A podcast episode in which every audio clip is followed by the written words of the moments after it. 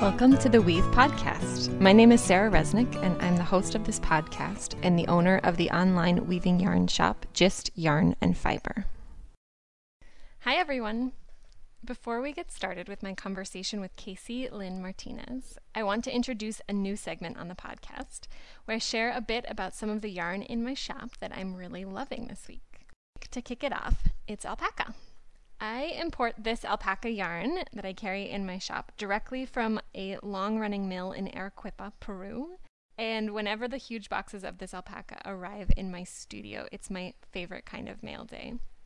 The yarn is truly what quality alpaca should be. It's really soft and it's even and it's perfect for cozy blankets and shawls. And most of the colors that I have are a melange blend where the fabric, the fiber was dyed and then blended before spinning, which means there are flecks of lots of different colors in there. And that really adds complexity and depth to even the most simplest of weaving structures. I carry this yarn in two weights a 216 lace weight and a 310 fingering weight. And the thinner yarn is perfect for delicate and airy scarves, and the thicker yarn is yummy and scrumptious for shawls and throws. And best of all, both of these weights are suitable for both warp and weft, which make them perfect for weavers. If you go to the show notes at www.gistyarn.com slash episode hyphen 32, I linked to this alpaca yarn and some free project patterns that you can use with it if you're intrigued. And now, on to the main event of the podcast. This week, I'm talking to Casey Lynn Martinez. Casey and I first met a little less than a year ago when we were roommates at the Weaving Kind Makery in Boulder, Colorado. I loved spending a few days with Casey there, learning about her stories and her journey to weaving. When I heard that she was doing a residency and public art installation at Ply Space in Muncie, Indiana this summer, I knew I wanted to have her on the podcast to share about her work. Hi, Casey. I'm so glad to have you on the podcast today. Welcome. Hello, Sarah. I'm really happy to connect with you today. Can you start out by introducing yourself and sharing how you found your way to weaving? Yeah, so I'm Casey Lynn Martinez. I'm a participatory fiber artist. Um, I'm also a facilitator and I design organiz- organizations and programs centered around equity, engagement, and safety. And so I'm really interested in how we create spaces and use tools that honor our humanity, which I don't think happens very often. Um, and then the tools that also help us dream together. Um, and so I am a new weaver. I um, I, I guess we can kind of all say that because it's a lifelong um, practice. But I found out a few years back, uh, maybe two or three years ago, that my grandfather was a weaver. Um, I'm originally from Texas. Um, I don't come from a traditional arts background. I've been working in nonprofits and um, in a lot of startups. I've worked a lot internationally. Um, and so didn't have never really thought about fiber arts really or weaving or anything like that. And so my mom was visiting me from texas um, in brooklyn where i live and she came across this magazine that had these looms in them. And she was like oh my gosh you know your grandfather used to weave. He was a weaver. And i in my like late 20s and i had never heard of this before he passed away um, when I was two or three, so I never really knew him. And my mom also had a really challenging relationship with him while he was alive. So I've known so little about him, or probably only negative things. And so um, she was talking, she just like opened up all these stories about how she would come. Um, they, my family's from the Rio Grande Valley, so they she would like come home from school and there was this old factory of and that's where my grandfather was a weaver and she would come and the women would kind of teach her how to use the loom and she would she always talked about they would give her soda like that she really loved and um, so it was just kind of this uh, community based thing and i also knew that my grandmother was a janitor and i didn't i it was at that point that i learned that she was like the cleaning lady for this you know this uh, weaving factory. And so that's, um, so it was kind of like the center of my mom's life that I just really had no clue about. And so um, it was after that, um, I was hitting kind of my 30th birthday milestone. And I was like, I've, you know, had some pretty stressful times. Um, I've kind of been caretaking for a lot of people in a lot of different ways. And I really just need this time, this milestone to be about me. And so I decided to go to Santa Fe um, and learn how to weave. So I went to the Santa Fe School of Weaving. I did private lessons for two weeks with Miriam Leth Espen. Espenson, and so she's uh, she's I think in her seventies. She has like a yarn shop there, and and has been a weaver for a very long time. She's, um, yeah, she's uh, a really fantastic woman. It was amazing to learn um, and just sink in and have this kind of personal space and time to start weaving. So that was a year and a half ago, and kind of since then, I've just been picking up what I've been able to learn, um, teaching, taking workshops here and there, retreats here and there, um, to learn some of the technical skills, but just really coming into weaving um, as a, a way of living and breathing and connecting. It's interesting that you first connected to this art form through the family tradition that your mother was telling you about and through this magazine. And I'm curious if when you went to learn to weave, was it like what you expected? Um, I mean, to be honest, I had no idea what I was doing and what I expected. I really wanted solitude and to be alone and to just be in a space with with myself and my thoughts and my things and there was a lot more math in it than I had expected.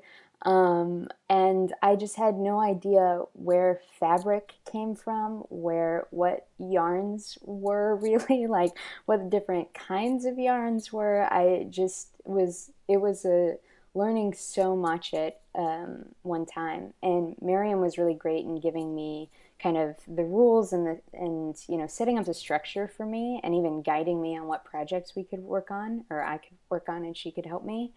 Um, but then I yeah she really gave me the space to kind of sink in and I I just felt um, at that time just so overwhelmed by how connected I felt to um, a person and a history that um, I've never intentionally sought out before and like never really had access to other than a handful of you know pictures and a few kind of not so not so great stories. So um, so yeah i just i had no idea what i was doing or what i expected but i found um, kind of my ancestry and my heritage in a way. And then i also found um, I found that peace that I was looking for in um, a much deeper way than I could have expected.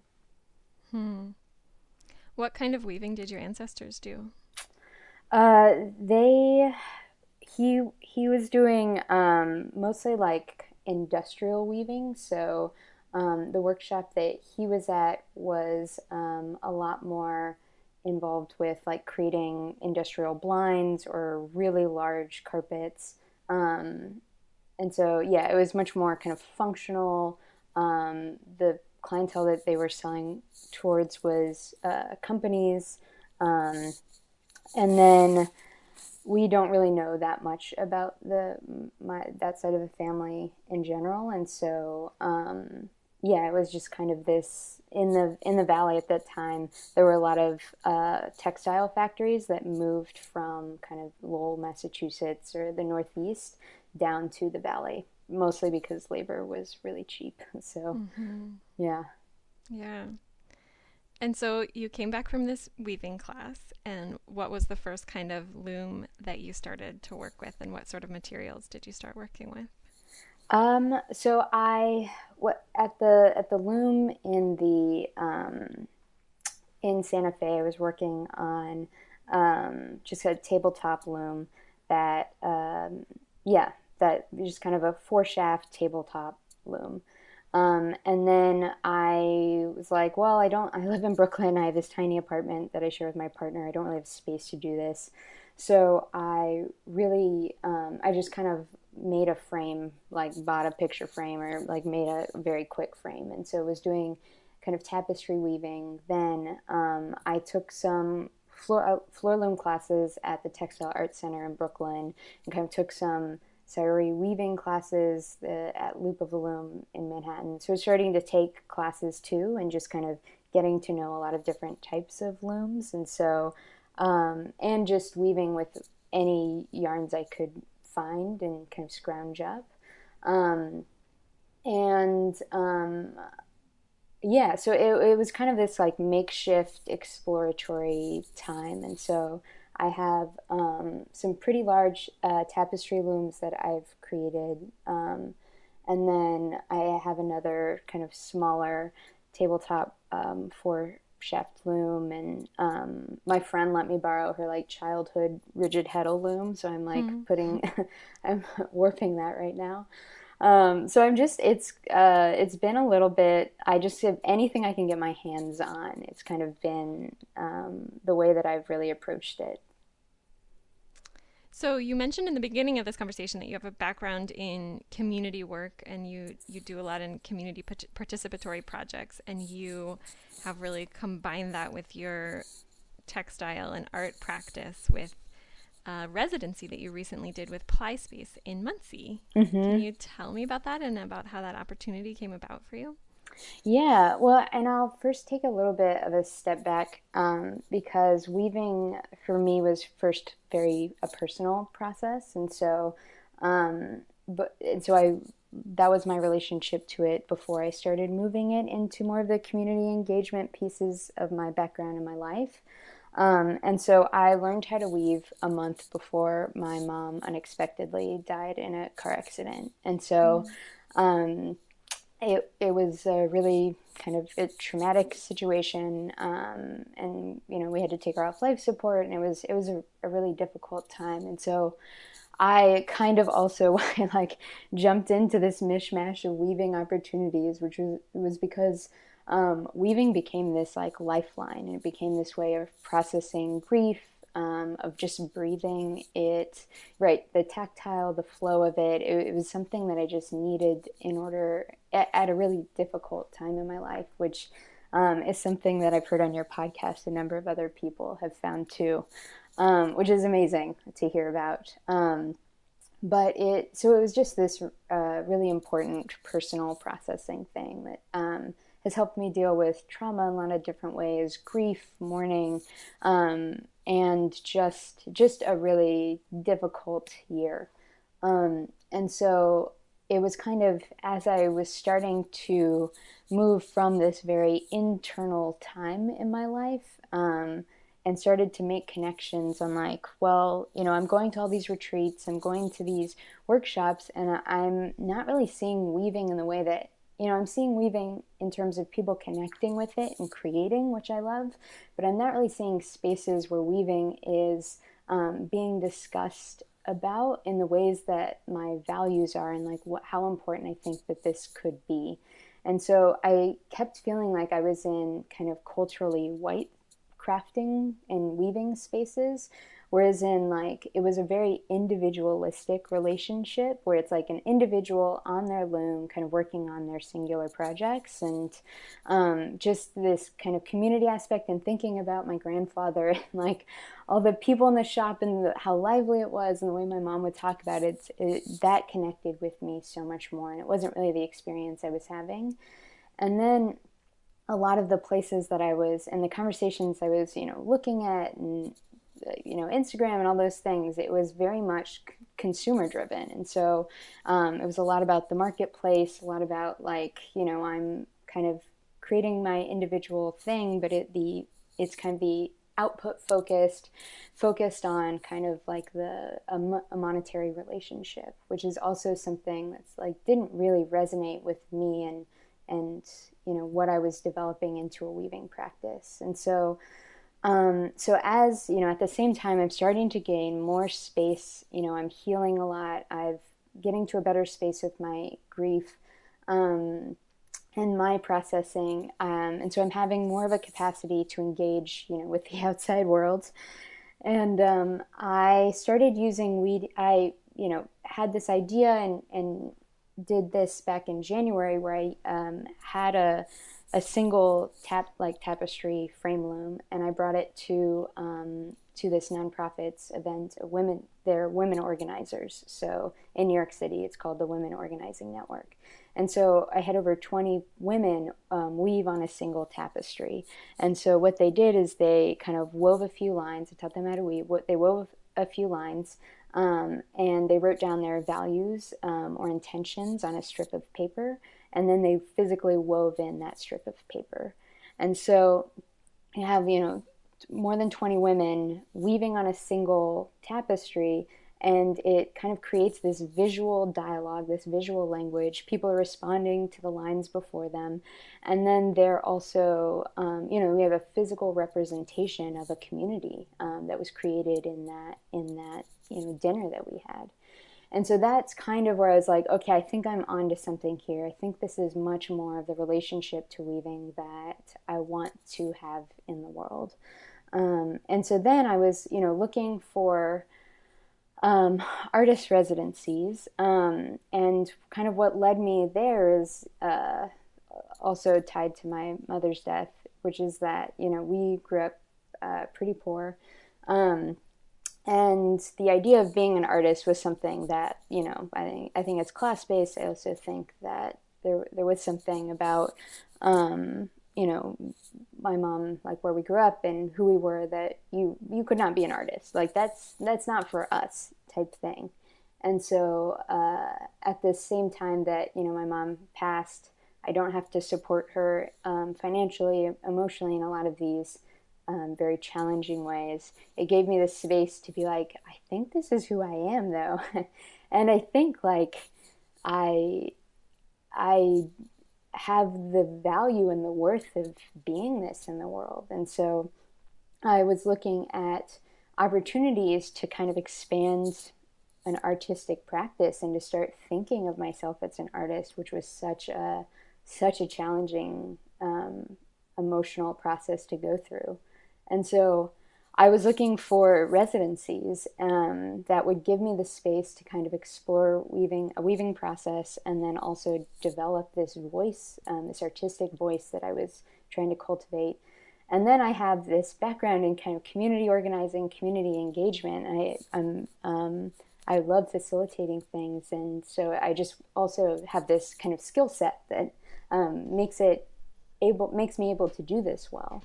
Um, and so I found PlySpace, which was one of the only residencies that I found um, that really had, so they have like, you know, your personal project component, but then they have a community component. So they're out in the town of Muncie, Indiana. Um, they are, it's run by the Muncie Arts and Culture Council.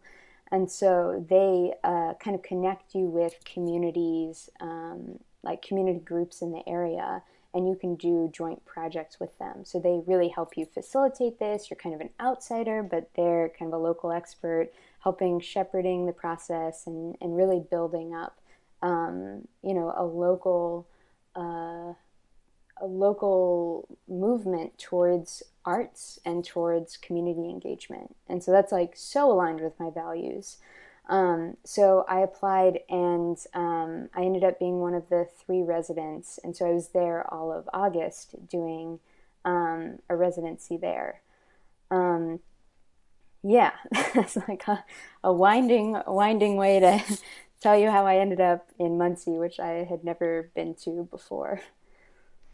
I appreciate you sharing that, and I am so sorry for your loss, and I appreciate you sharing the way that you've been moving through that journey personally and mm-hmm. also in community.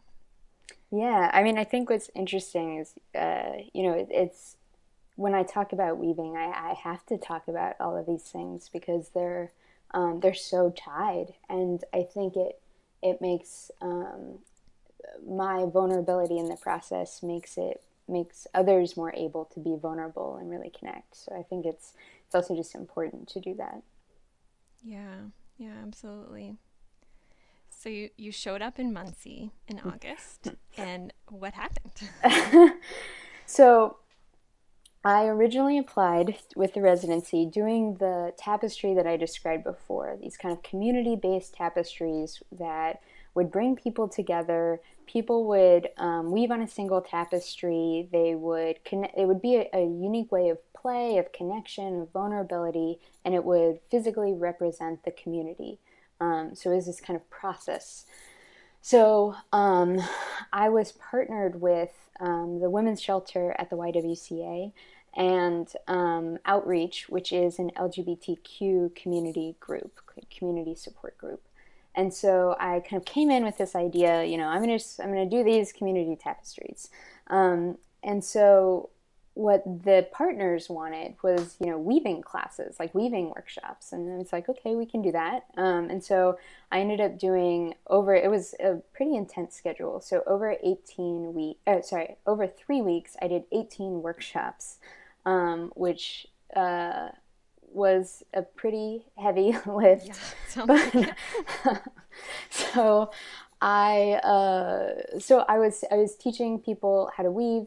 These are, you know, really marginalized populations, populations that are in transition, transitional housing, um, and so they're actually creating the things to decorate their space with, which was a really beautiful placemaking process.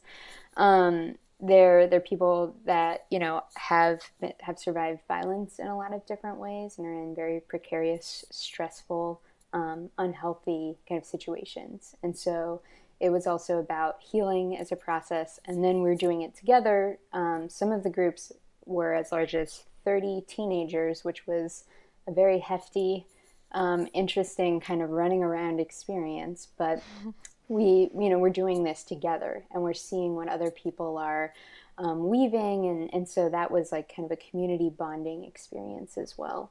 So I um, I still wanted to do these community tapestries though. Um, and I couldn't, uh, you know, my initial plans of like kind of leaving a loom there didn't really make sense when I looked at the space and was talking with the staff. And so what I ended up doing is to all 18 workshops, bringing this very large community loom. And so um, I got the idea after the one of the coordinators for outreach was like, um, you know, we really want to have a relationship with the YW. We um, love what they're doing. We are are as an organization, you know, we're kind of floating a little bit. So we'd love to have, you know, a strong connection with them and and develop a relationship. And so, if there's anything we can do, let us know. And so, I talked with them, um, and so I they basically we had this huge community loom. Um, we had over 50 people contribute to it, kind of weaving different lines in it. And then um, Outreach wanted to give the entire loom so that we could stand up and be a physical representation of this experience and these two communities working together. Um, that is going to be at the, the women's shelter at the YWCA. So it, that was a really unique and interesting experience and kind of um, yeah, it was it was really fantastic. Um, so then on top of that, um, a week before I arrived, uh, the Muncie Arts and Culture Culture Council was like, so we have this public park downtown. Um, we have these huge grates. They're like six by, uh, they're probably like 10 feet tall, six feet wide, and there are six of them and they kind of i think they were there as planters but no one's ever used them. And so they're just there and they kind of look like looms. They could be looms maybe. Do you want to do a public art mural or something like that? And so i was like yes let's figure it out. That sounds amazing. Um, so what i ended up pitching to them and the, the project we agreed to do together was um, it was called the hopes we wear on our backs. And so with um, pieces of fabric, like uh, uh, we, so we basically cut up recycled pieces of fabric, and people would physically weave in the fabric into the grates, and then people would also write their hopes down, and so they would be like, I hope you know I can hope for my family, or I hope for my neighborhood, or I hope for you know Muncie at large, and so it was really free form. Uh, anything could really happen. I basically was like, here's a marker, here's strips, do whatever you want. There are no rules here, which was, I think, a pretty difficult thing for people are um, conditioned to know of the rules and act within them. And so having this kind of free form play was um, a big part of the experience. And so for the, over the course of a month, um, I would have community weaving hours where I would go out and I would weave um, and kind of make connection, like kind of fill up the space because it's just such a huge surface area that I had never worked on, a space that large.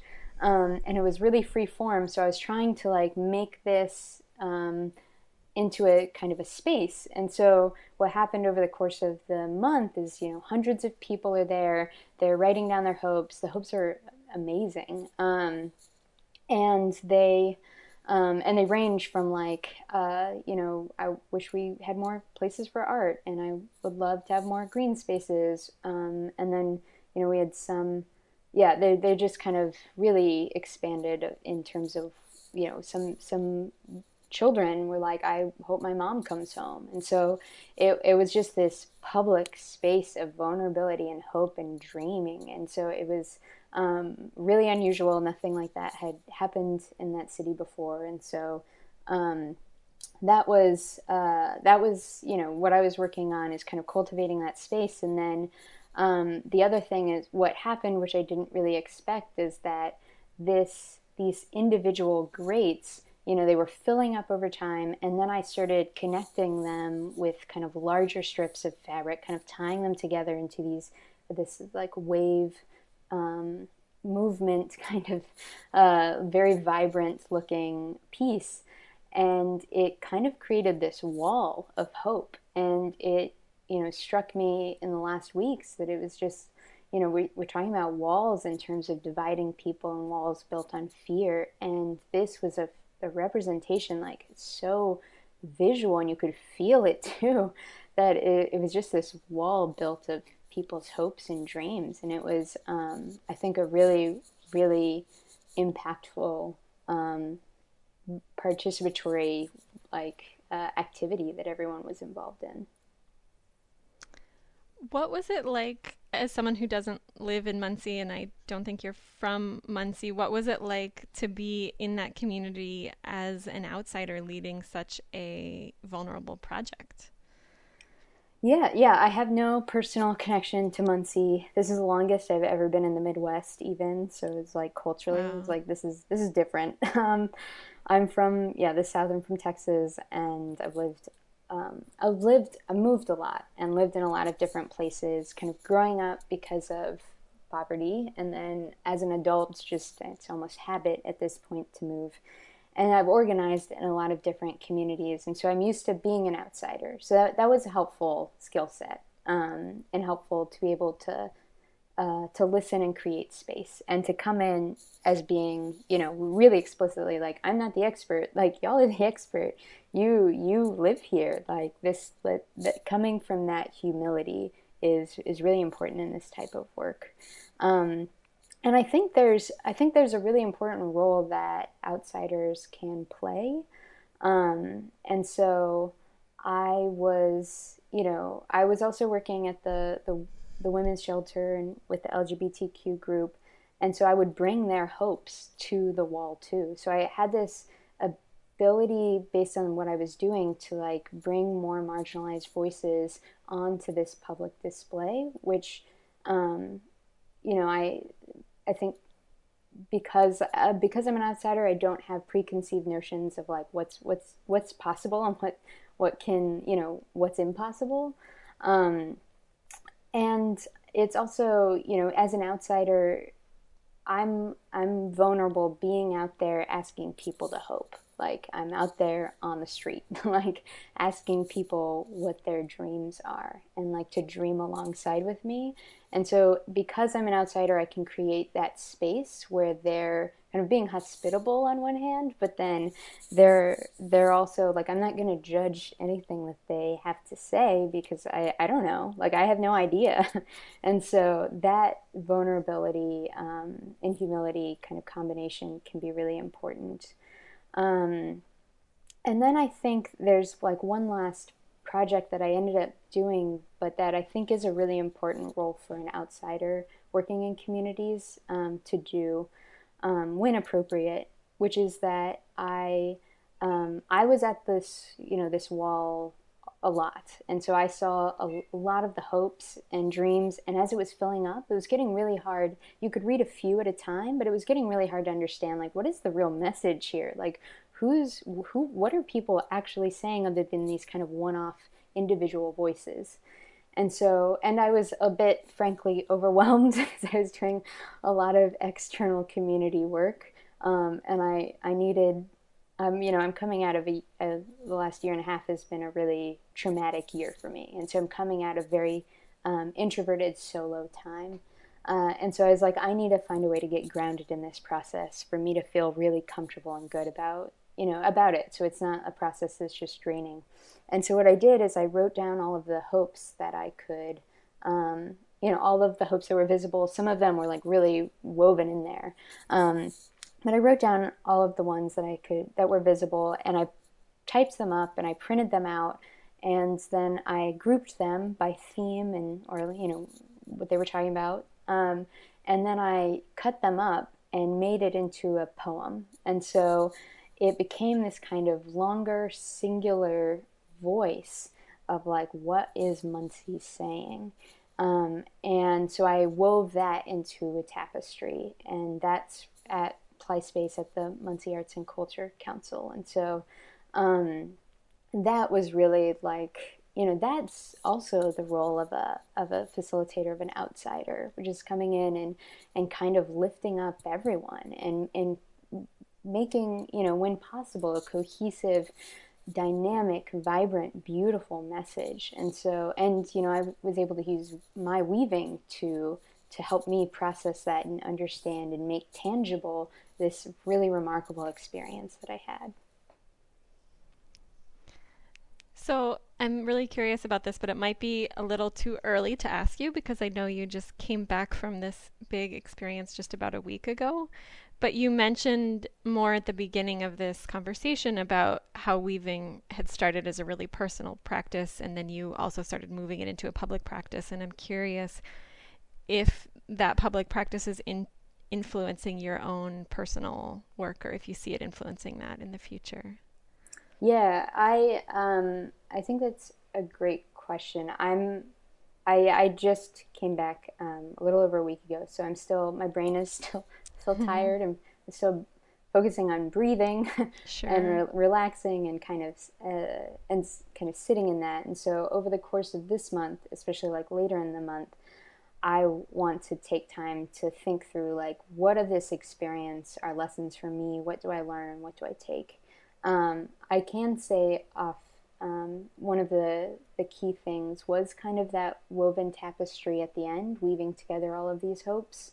Um, I have been writing a lot of poetry, um, especially after my mom's death. Um, they just kind of come to me in floods almost. And so, um, and I usually use kind of a typewriter to type them out as a physical process of thinking about each letter and, and all of that.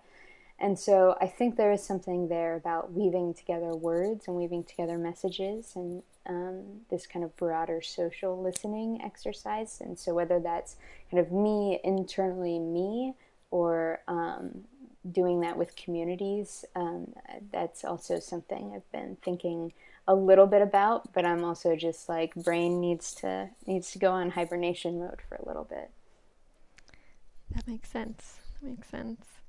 Well, Kacie, I really appreciate you coming on the podcast today to share your story and your hopes. And um, I have two closing questions for you before we sign off. The first one is where people can go to find out more about you and your work on the internet and on social media, and also if you have any closing advice or words of wisdom for weavers out there.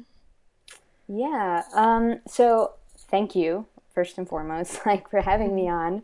Um, I super appreciate it and also love listening to the podcast. And so, if people are interested in the work that I'm doing or what I'm talking about, um, my it's my website is kacielynmartinez.com. That's K A C I E L Y N Martinez.com. And then on Instagram, I'm Kacie Lynn M. And then um, if you're interested in the work that um, kind of learning more about the specific um, public participatory public art project about the the Hope Wall, um, you can go to plyspace.com backslash Muncie Hopes. Um, and that's where we'll have a recap of what uh, what the project was, kind of some of the insights that I've talked a little bit about here, um, and it's just so cool to see like what what can happen with like such like fabric, recycled fabric. So it's like what can happen um, and what can really bring people together with so few materials. Um, I'm also running tapestry weaving classes in Brooklyn at String Thing Studio, um, which is a really cool black-owned yarn shop, um, which is one of the most like inclusive and welcoming craft spaces I've seen and been a part of. Um, I'm also, if people want to share more with me, I would love to like visit them and support them um, as well. Uh, and then I also think that you know this is kind of current work that I've been doing, but I'm really excited about opportunities for collaboration and sharing ideas and things like that. So definitely, I hope that through this um, and other things, I you know we kind of build a stronger community and work together, and you know future work will happen together. Um, and then I think you know closing, clo- closing you know thoughts. I, I don't I don't know if I have so much wisdom um, or advice um, on weaving, but I, you know, I think as weavers, we're holding something, we're holding on to something that's just so powerful. Um, and so in the classes that I was running, I would start them by talking, describing the Navajo story of the Spider Woman, who's the first weaver who wove the universe. And so, you know, if we are weaving and breathing and living with the knowledge that that is possible. And if we're guided by our souls and not our egos, um, I can't even imagine what we're capable of doing. That's beautiful. That's really beautiful. Thank you, Kacie. Thanks yeah, for taking thank the you. time to talk today. I so enjoyed it. Thanks so much. That's a wrap. To see photos of the work Kacie described today, as well as links to her own Instagram and the organizations she mentioned, go to www.gistyarn.com slash episode hyphen 32. Thanks so much for the kind notes and donations to support the podcast. They really mean a lot to me. If you'd like to donate to support what we're working on here, please go to www.gistyarn.com slash podcast and click on the donate button. You can sign up there to give a one-time or monthly gift, and truly any amount helps. $2, $5, whatever you're able to spare, and that this podcast is worth it to you. Thanks. Next week on the podcast, I'm talking to Kathy Hattori, the founder of Botanical Colors. Botanical Colors supplies artisans and the textile industry with the materials and know how to dye textiles in a way that uses less water, is non toxic, and is biodegradable. We had a great conversation about how she got started with natural dyes and her tips for weavers who want to try their hand at dyeing. Tune in next Monday to hear the conversation. And until next time, happy weaving!